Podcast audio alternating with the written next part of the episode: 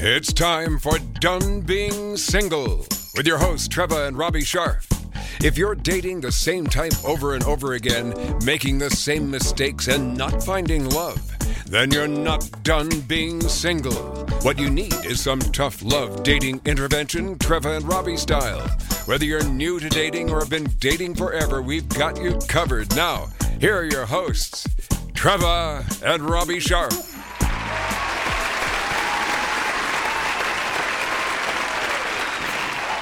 I, you know, I wish I could applaud for triggers, getting triggered, but it's my least favorite subject. Oh, you're, you're not that trigger. Not that kind of trigger? I knew you were going to do Oh, that. you and I, great minds. Baby, you're the greatest. You are the greatest. You are the greatest. No, we're going to talk about where do we begin? Triggers, getting your buttons pushed, hmm. being reactive, healing old wounds, breaking old patterns. yeah. I'm so glad you can keep your sense of humor about Well, these things. we because- have to. If we don't, you know, it's because gonna- you are so all up in it right now. and we had, um, I had a, you know, not a great week because I was triggered. Do you want to talk I about ju- it? No, I don't. Okay, I don't either. But let's just suffice to say that it's not. It wasn't boring. a snooze. No, it wasn't. It actually was upsetting, and I, um, I admit, I let myself get triggered by some really stupid stuff. That's what I felt like doing, but I took the high road. Yes, that's what I feel like doing sometimes. Don't we all? The high road is a good place to be and live. Yeah, it, it takes some practice. So the point I'm making is that in life and love, we get triggered. Okay, there's always going to be triggers. Life just is that way. The question is, Robbie Sharf, how do we control our response? You say to me all the time about the well-worn path. Yes. Let's talk about the well-worn Okay, path. It's your favorite subject. Well, I, I- my least favorite okay. subject. Well, okay. I'm glad that we are tackling this. It is. and by the way, this goes for life and for love. Did I say that already? Y- Yes, you talked over Okay. me and said that. Sorry. Okay. The well-worn path is something that you have a tendency to take first. And what I'm trying to do is always create things for you so you take a breath and see, yes, that well-worn path exists right there. I know that path well. But what if I look this way? What if I go this way? What if I try this option? Those options are always available to you. I just want you to be exposed to those options and think about them and then make the best decision. It might be the well worn path again. I don't know. Why is it well worn? because it is familiar and I've done it a million times. Okay. And I've what- walked I've walked that path. what's the result of that path?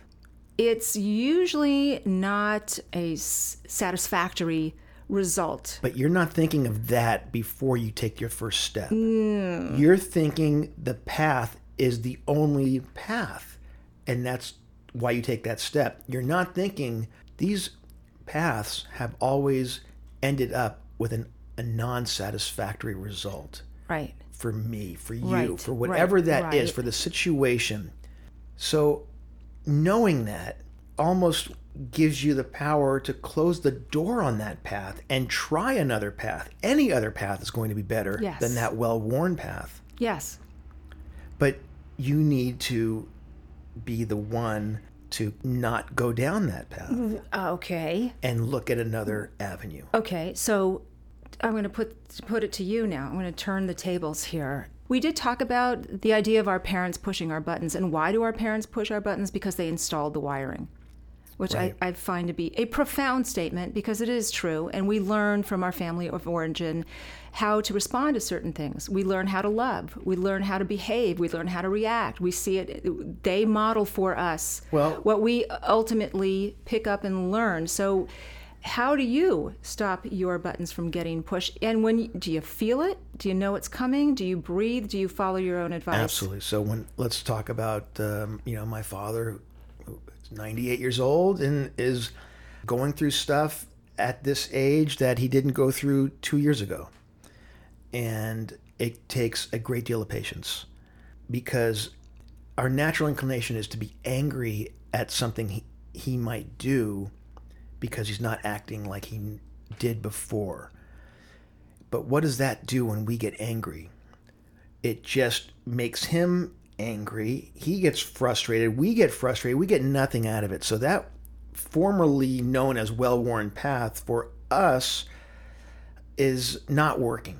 I don't want to make him angry. I don't want to frustrate him. I don't want to get myself angry, my sisters. I, I want us all to be harmonious as much as possible. So when you're dealing with someone of that escalated age, sometimes it is better to deflect, change the subject, keep him on the positive, and still try to get what it is you want to get out of the situation but maybe take a different path to get there. And that's really well. That's that's maturity. But, but this is what you have to think about Yes. this in the moment because you can't do this while you're already going down that well-worn path, Right. Because that is not going to be satisfactory. no. That's where that is where mindfulness comes in. But this is And- where and I've been also trying to get you to be aware of that exact moment when you are dealing with, let's say, your mother, Yes. who loves to push your buttons, and in so doing, you push hers back. Mm-hmm. And all I am is a a monitor at this point, and I am seeing dual meltdowns, and it's not pretty. Okay. So we are in control now. Your mother's not. Well, that's right. this is We- something that no, she we has. can't. It's she has reverted to being your daughter in a way, Yeah. even though she's still very strong. yes. So you are the one that has the ability to take a 30,000 foot overview, to step back, take a breath, and handle it as maturely as possible. We can't expect that from your mom right now. Mm, No. And by the way, I just want to say we control nothing. I mean, if you think you can control every little thing of your life, you are sadly mistaken. The only thing you can control seriously are your thoughts and your actions, correct? You so and you have and you you have are in control and yes, and you have a ton of choices as to how to But what? articulate and express those actions. but when you are triggered, you Yes. are not thinking of anything other than either the defense against that trigger, okay, or you are thinking of the well-worn path. yes, And this is where there needs to be some kind of a speed bump in your thought process Right. to keep you from like immediately making a, you know, a bad it's- it- decision. it is like a sorry. It's like when you go to the doctor's office and they Right, they the- hit the hammer on your Reflex. Your, yes, it's a reflex. It requires practice and it require what requires presence of mind to be able and control and breath and patience and all of that stuff. And we get triggered everywhere in our families, in our in business. I mean, how many times did you over the years have to deflect or or I don't know, diffuse situations where you didn't fly off the handle or you didn't, you know, you reacted in a way that I can I can't think of one right now, but there's been many times when that has happened over the years. But what goes on is that you get better, especially when you're dealing with people. You want to hear everybody's side. You don't want to fly off a handle. You really want to be composed and measured. You really need to be can't be too high, too low in in certain circumstances. People are looking at you, looking towards you for guidance when you're in roles of management as we age, we should also be acquiring this wisdom that we hear about. yes, So, this is such an important thing because what good is getting old if you don't use the wisdom that you should have acquired on this journey? that is precisely what I'm talking about. That at this age, we've seen it all, done it all, right? And we know what's coming. It's almost like you know the script already, correct? And especially people like us that took a long time to get married. Okay, so let's bring it back to love. I don't know so much for you. Well, I'm going to ask you something. So you had 50 plus years of being single. Did you ever go, wait a minute, time out here? I am repeating the same pattern. I am getting the same result. This is insanity. I need to shake it up. I believe I did in a couple different situations. And I also felt like that pattern was a winning pattern for me with relationships. So there were times when I I was able to take that breath and realize if I do this this is the reaction I'm going to get. If I do this, this might be the reaction I get. And for some reason, I had clarity about that. And I was able to see results before I undertook that position I took, which helped me well, gain some type of ability to pick a new path and get a new result. You also weren't nearly as miserable as I was at times being single. So that helped. Okay. You weren't always you weren't unhappy. I mean, I wasn't I was for the most part a happy single person, but there were times I had to bottom out. We do have to go to a break in a few seconds. So our show today is about triggering. Yeah, I'm getting triggered right now. I'm sweating. I, I can see this. I am sweating. What is up with that? I think I'm having hot flash. But you know what? Talking about this shit makes me sweat. All right. Well, let's take our break and then you can cool down and maybe a shower. Okay. And then we're coming back with our guest, Veronica Grant. And we are back.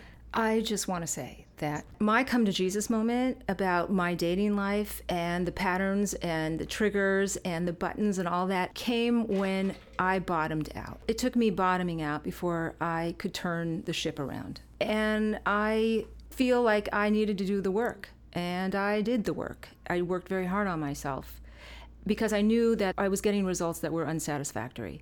And I thought this is for the birds. This this is not right, you know? I deserve to be happy. I deserve to have a healthy, happy relationship. And so I said, "Okay, I did my own timeout and let's get to the bottom of this." So that's how I came to it. But I'm also going to say that marriage has been wow, another kind of come to Jesus in a way in that I've learned even more about my triggers and buttons and old wounds.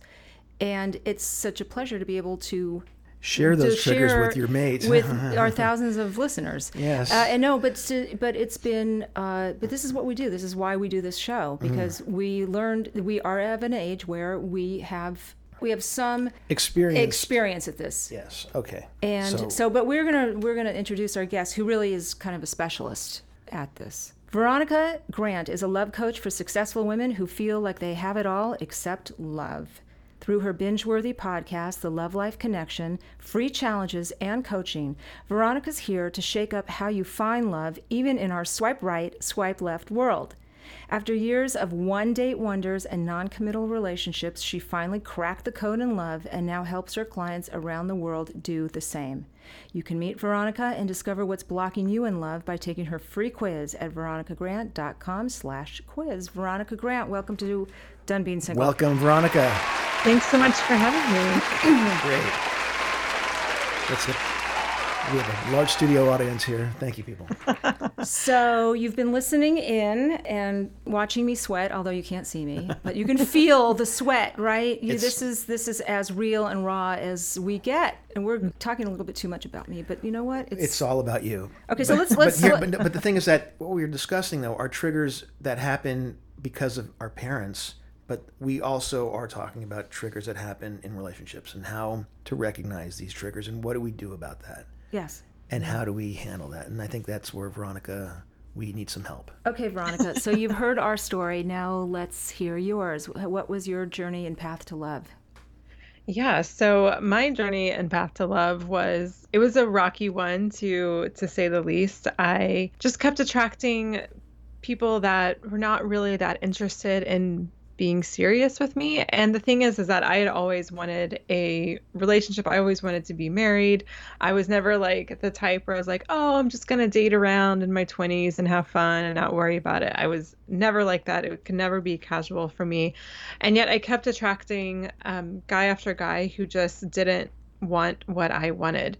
And I had started you know the spiritual path so to speak. I was working with therapists and got more into yoga which helped me tune into my body and my emotions and things like that. And i was moving in a better direction and i was beginning to attract people that did seem they wanted what i wanted. It was just a matter of finding the right person. And then i took a big backslide. I just moved to washington d.c and i worked on a presidential campaign and I was like living on top of the world because that's like a whirlwind of experience. And then I was moving to DC afterwards and just kind of felt like everything that I had, like I didn't know who I was anymore. I didn't have this big job. I didn't have all this success anymore because like that job was over. And so I guess I was just feeling a little, um, I don't know, I had a little bit of a void, I guess you could say. And I attracted this guy who I think he was genuinely into me and I was really into him. I was really excited about him. I had just gotten a new job and it didn't pay really well, but he would take me out on all of these really fancy dates. Like he would wine and dine me and I was just like loving it and and and then things started to happen and i just conveniently started to ignore them um, we had a time scheduled to go on a date and to um, spend spend the evening together.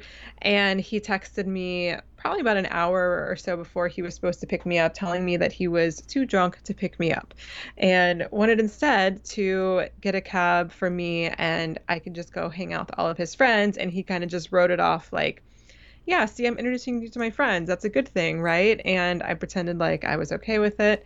And then that happened actually again. The next time we were supposed to um, go on a date, he texted me and was like, Hey, really sorry. I had too much fun at brunch, um, had a little too much to drink. I don't think I'm going to be able to see you again Eh, or see you tonight as we had planned. And at that point, there was no extra text saying, like, but let me get you a cab to where I am with my friends. There was none of that. It was actually radio silence for the next few days. And that just, for whatever reason, well, actually, I know why, but in the moment, I didn't know why. But I just lost it. I just was so devastated. I was so heartbroken. I, I mean, I'd only been dating this guy for about gosh, maybe six weeks. And so my level of sadness was, you know, warranted, or it was okay to be sad, but I was way sadder than what the situation actually was in terms of how well we knew each other and how long we had dated. So that's an example of being, of me being triggered or something really deeper going on there. And I had what I call my bathroom floor moment where I was just talking to my friend, and he was actually a guy friend, and he was trying to console me, and I was just like going on and on and on and on. And he just kind of snapped me back into reality, and he was just like, Get the F over yourself. I don't know if I can curse here, but he's like, Get the F over yourself, Veronica. He couldn't even stay sober to go on a date with you and he should have been so lucky wow. and at first i was like why isn't my friend taking my side? He's like mad at me or he's putting me on the defensive. And that's when i realized that really my entire life i had outsourced my confidence to other things and people in my life, but specifically to the men that I was interested in dating. And that was really, I guess, what you could call my, yeah, my rock bottom, where I realized I needed to do something different, where I could not be outsourcing my confidence to other people like this because it was just going to leave me again and again in relationships that weren't going to go in the direction that I wanted them to go. And so that was the moment where I just really decided to turn things around um, emotionally, spiritually, all of that stuff. And it was only like, I don't know, maybe six months after that that I met my current husband. And it's funny because one of the things that he said to me when he first met me was he just loved how confident I seemed. And that was like such a weird thing for me to hear because I never felt like I was a confident person before, at least standing on my own two feet. I was always confident if I was dating someone or who that other person was. That's my wow. roundabout story. So congr- congratulations. where I am. on, yeah, congrats on meeting your husband. And Thank you. Uh, wonderful. And did that cause you to go back in your memory banks of past relationships and figure out things that guys did to you that triggered you or, or should have triggered things, whether it was red flags or other things that you should have adhered to earlier on? Yeah. So looking back at my dating history, so to speak, it's super clear and super obvious to me what was going on. It was always something about me needing to get my sense of validation, getting my sense of worth from the men that I was dating. And really, where that was triggering from, triggered from, was from the way that I was raised. I was raised by women in my family that put a very very high value on women's bodies and what we looked like. And it was something that went way beyond my mother. It was like my great grandmother my grandmother my mom. Like it was all just um, even when my before my nana passed away you know she had like really bad dementia potentially alzheimer's and you know can hardly remember who i was. And yet she still remembered to always comment on our legs and what our legs were looking like and what our bodies were looking like and if we were looking fat or if we were looking skinny or whatever it was.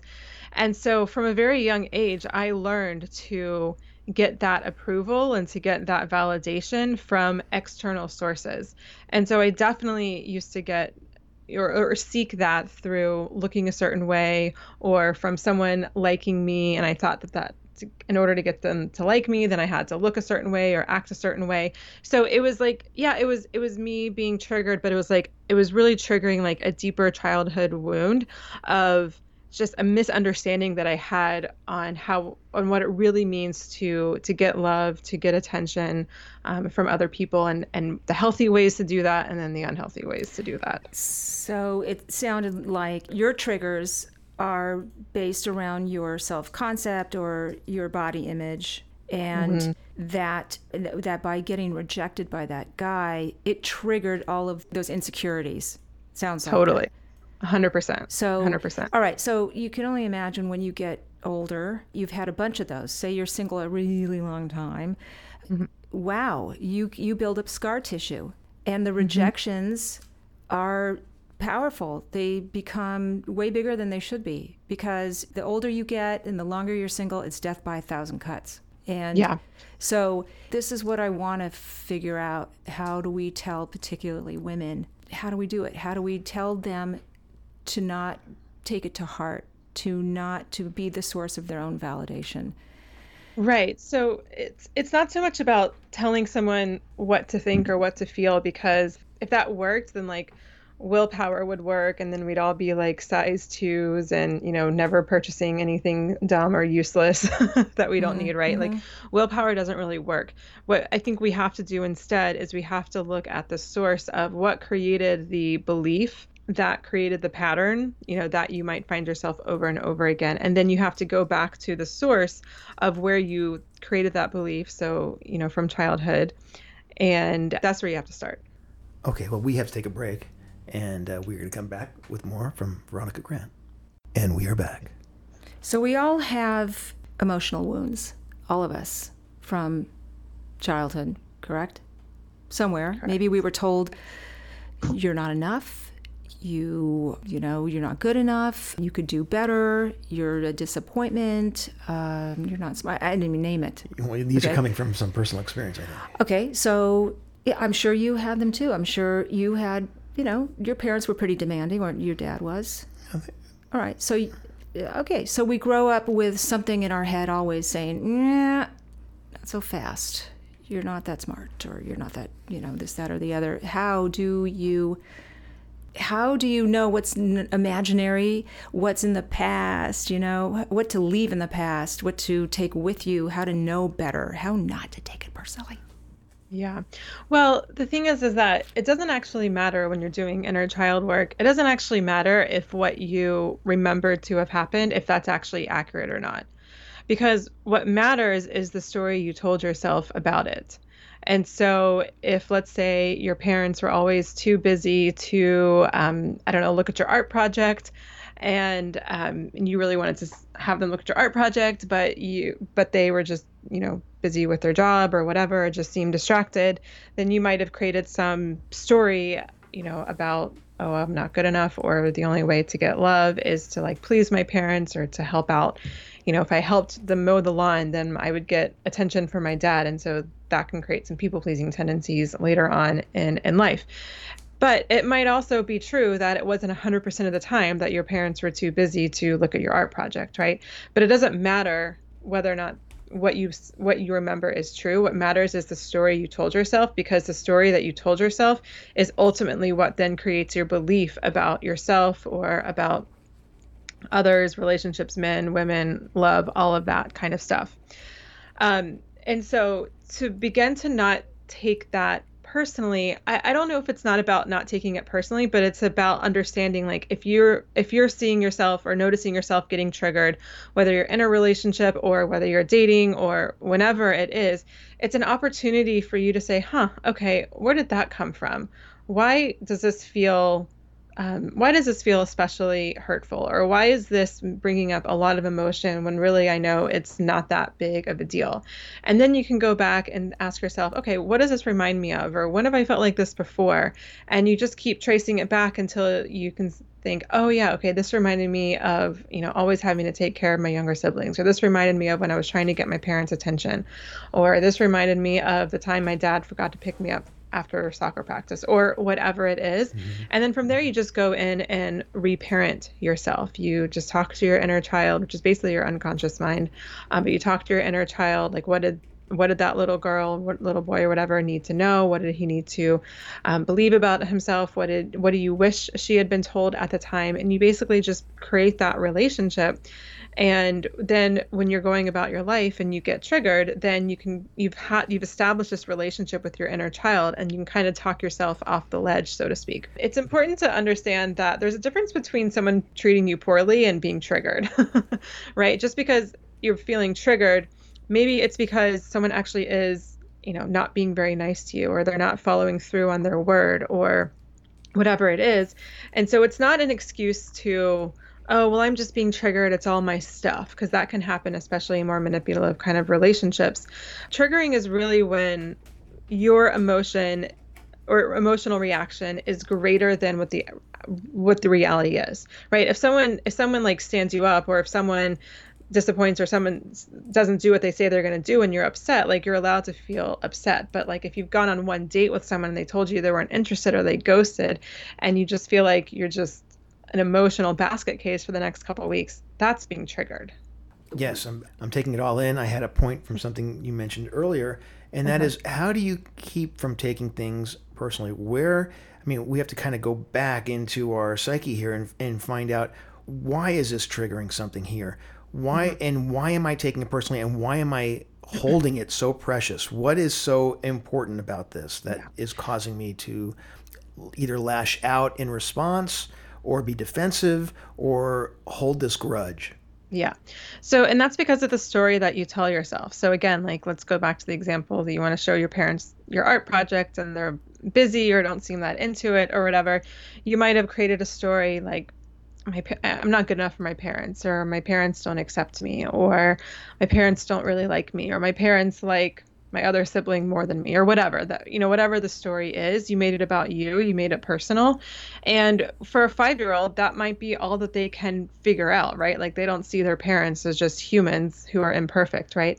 And so as you get older and you begin to connect the dots and you're doing this inner child work then what you have to do is you have to see that maybe there's another story that could also be true right the story you're telling yourself may or may not be true. Like I said, it may or may not have actually reflected what the reality was.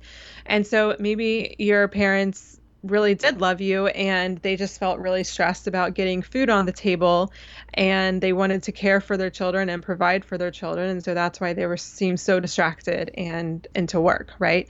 And so you have to then communicate that message to yourself over and over again so that it clicks in your unconscious mind so that when you're in a situation as an adult where you're feeling ignored or not loved or accepted by your partner you can then snap yourself into okay the story that I want to tell myself because it's a habit is that, you know, I have to act a certain way or whatever to get their approval to get their love or attention.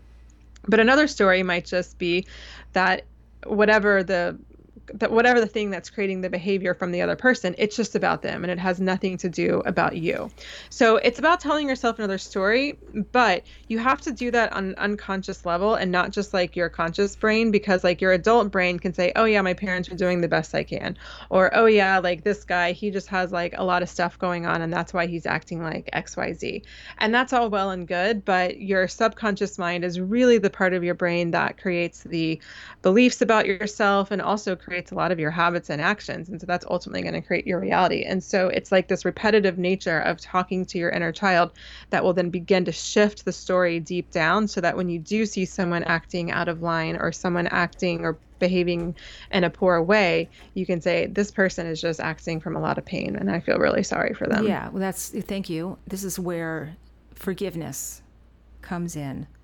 Mm-hmm. And to me, because I know I've done a lot of forgiveness work and it is it will change your life. It is a lifesaver. Yeah. It is a it is the most powerful tool you could ever have in your toolbox to be able to forgive and self-forgive. Mm-hmm. So incredibly powerful and effective when you're able to turn the pain or anger into pity, uh, if, if it's done to you, if it's, you know, someone hurts you, and if you can turn that around and think, okay, where's this person coming from? Where did this pain come? You know, Robbie and I say it all the time hurt people hurt people. Mm-hmm. So once you consider the source, you can you can process the pain, your own pain, um, much more effectively and much more positively. I feel. Yeah if you are the one that has caused pain, the the ability to wow, to let yourself off the hook and to forgive yourself is also an incredible tool. I can't say enough about it. I do practice it. I really do. I practice it every day in my meditation and just wherever I can because that's all you got. Otherwise, you walk around with a big fat grudge. You're just it's right in the middle of your gut. And that mm-hmm. is that will block you from everything. Yeah. I, I completely agree. I think forgiveness is a really important piece, and I think it's it's most important to when we're talking about forgiveness. It's not about saying, "Oh, this person did me wrong," but like whatever, you know, that's not really forgiveness. It's really like forgiving yourself for buying into the misunderstanding that you you know bought into some old beliefs that you have to look a certain way or act a certain way to get love. And so that's really what the forgiveness is about. Because I, I i i agree like if you don't forgive yourself not only do you hold a grudge towards other people but that's when i find you stay angry at yourself and you keep suppressing emotions. And that's when patterns happen over and over again. And so when when women ask me well why do i keep attracting narcissists or emotionally unavailable men or whatever it is? over and over again it's because there's just these unprocessed emotions that haven't been fully released and expressed, and forgiveness is definitely a big part of that. Okay, so let's go with that for a little bit. How do you how do you coach your I know how I coach my clients, but how do you coach your clients to practice forgiveness on themselves? Yeah, so I think the first thing before I before I even bring up the idea of forgiveness is as I want them to be able to connect the dots and understand how people are behaving because I really believe that human behavior is 100% predictable. And you know, I I have clients say, "Oh, this person blindsided me," and I'm like, "But really, mm-hmm. when we break it down, like it wasn't that surprising that this person did whatever, whatever, whatever." And so I think that the first thing is you have to understand why people are doing what they do and why you do what you do, just so you can have an objective look at it. Because otherwise, you're going into this space where you're like, I'm supposed to forgive this person and he cheated on me or she did this to me or whatever it is. And that can be a hard pill to swallow for a lot of people. So it's, and I, so it's not about like brushing things under the rug or, oh, it's okay, whatever. Um, so I really like to just have my clients write letters to, um, previous partners, to themselves, to their parents, whoever else is just holding like these old beliefs over them that they've, you know, that they've instilled themselves. And I like to use the prompts like based on like the Ho'oponopono prayer from, um, I think it's something from the Polynesian Islands. Basically, it's like, I forgive you because, I'm sorry because, I thank you because, and I'm sending you love because. And when you can look at this being who hurt you, or even that you were just in an old relationship that didn't go well, um, when you can look at them from a soul to soul level, that you are able to, or that you, your two souls needed to align for that moment in time to learn the lessons that you both needed to learn. And then you can just get to that place at a, from a deep knowing, then like the forgiveness is really just about releasing that person and releasing that soul to like let them go do whatever they need to do next mm-hmm. in this lifetime and then trusting that whoever you meet next is going to be on some level a soulmate mm-hmm. may not be like the person you spend the rest of your life with, but it's going to be another person that's going to help you learn some soul lessons that you need to learn in order to be ready for the relationship you're supposed to be in. So that's how I frame forgiveness for for my clients. Excellent. It is That's great. Time for our third break. So let's go do okay. that and then we will be right back with more from Veronica Grant. And we are back. Okay, so you meet someone who might be a little sensitive, who you're dating someone, or someone's dating you. You are a little sensitive. You have maybe n- not as thick skin as you'd like. You get hurt quick. You take things too personally. I mean, everybody at some point has been that person. We have a good friend who was a guest on the show named Dr. Gary Salyer. He is fantastic and yes. so wise and sage. And he said that the goal is to turn your enduring vulnerabilities into endearing vulnerabilities. And I think that is possible. So I think that the things that trigger us could easily be construed as shameful and embarrassing and humiliating and counterproductive. But you know what? Your vulnerabilities and insecurities are kind of sweet at the same time. And I think that people are ashamed of that part of themselves, the shadow side, you know, the vulnerable side. Do you think that that people can turn it around and make it something that to be sort of, hey, this is me. This is this is the package. This is the baggage. This is what I come in here with. This is who I am instead of feeling shame. Yeah, totally. I think that actually can be a really good, you know, red flag marker too, for example. So like let's say you know something really popular or common in my audience is a lot of the women feel like they're highly sensitive or that they're empaths.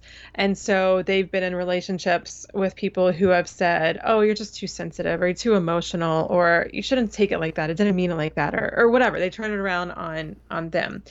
And i think that if instead you can take this quote unquote weakness and lead from it and like let that be the part of you that actually shines and that makes you you and unique.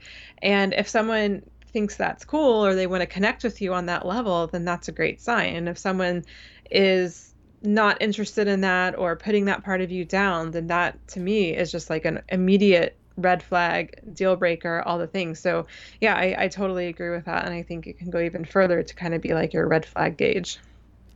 I think, yeah, it needn't be a deal breaker, as you were saying. It needn't be a liability. I think that our life experience, including pain and suffering, can be an asset. It can add depth and flavor and texture to who we are uh, as people in relationships, in marriages, how we date. I think there's just a lot of, unfortunately, especially if you keep striking out, if you feel like, I can't get anything going you know, I'm just dating and dating. It's just not getting any going anywhere, and uh, I'm a big fat loser. And you know, it's uh, it, it just adds more emotional sort of trauma and scar tissue into the situation. Which you know, my job, your job, is to relieve people of that notion that they're somehow damaged because of whatever. I mean, we're all come on, come on, we're all imperfect humans, right? Right. It's kind of like it, it's a thing that just keeps spiraling and cycling because like you think that oh, I haven't figured out love or I'm not in a relationship because something's wrong with me. And so then you try to change yourself. But then, like, because you're not really acting like who you are, then you're attracting like the wrong kind of people. And so then you keep f- fear, um, facing rejection or just relationships not working out. And so then you think something's wrong. And so it just keeps going over and over and over again. And so that's why I think it's so important to understand that, you know, with all the relationships that you've been in, you're the common denominator. That doesn't mean that something's wrong with you. It just means that you're the common denominator. And so it's important to understand okay, from what place am I attracting all of these relationships? And, you know, one thing that I have my clients do, it's really fun exercise, is to literally list out all of their past relationships and write down like what was the dynamic of the relationship? Why did we attract each other on a soul level? Um, what was the nature of the relationship before the breakup. What was the breakup like? What does the aftermath of the breakup look like? And then you can begin to see some of your patterns, and that's when you can begin to connect it to inner child stuff and understand why you're attracting. And then, like, at least for my clients who are like type A's and they want you know they want like a plan or they want to see something in very logical form then you can literally see like oh okay this is why i'm attracting this kind of person so i don't actually have to change who I am or hide a part of me, I can actually let that part of me shine and just attract from this healthier place of me and not this, this place of need or this place of, you know, where a void might live. Veronica, what happens when your inner child meets the inner child of your date at the same time? well, it can often feel like it's one of those relationships where it's just fireworks, love at first sight, all all the glory, all the like, oh my god, this is too good to be true because it usually is too good to be true. So a lot of times these relationships that are kind of toxic or unhealthy are really difficult to leave because there are really really really really good moments, but it's almost like intoxicating moments.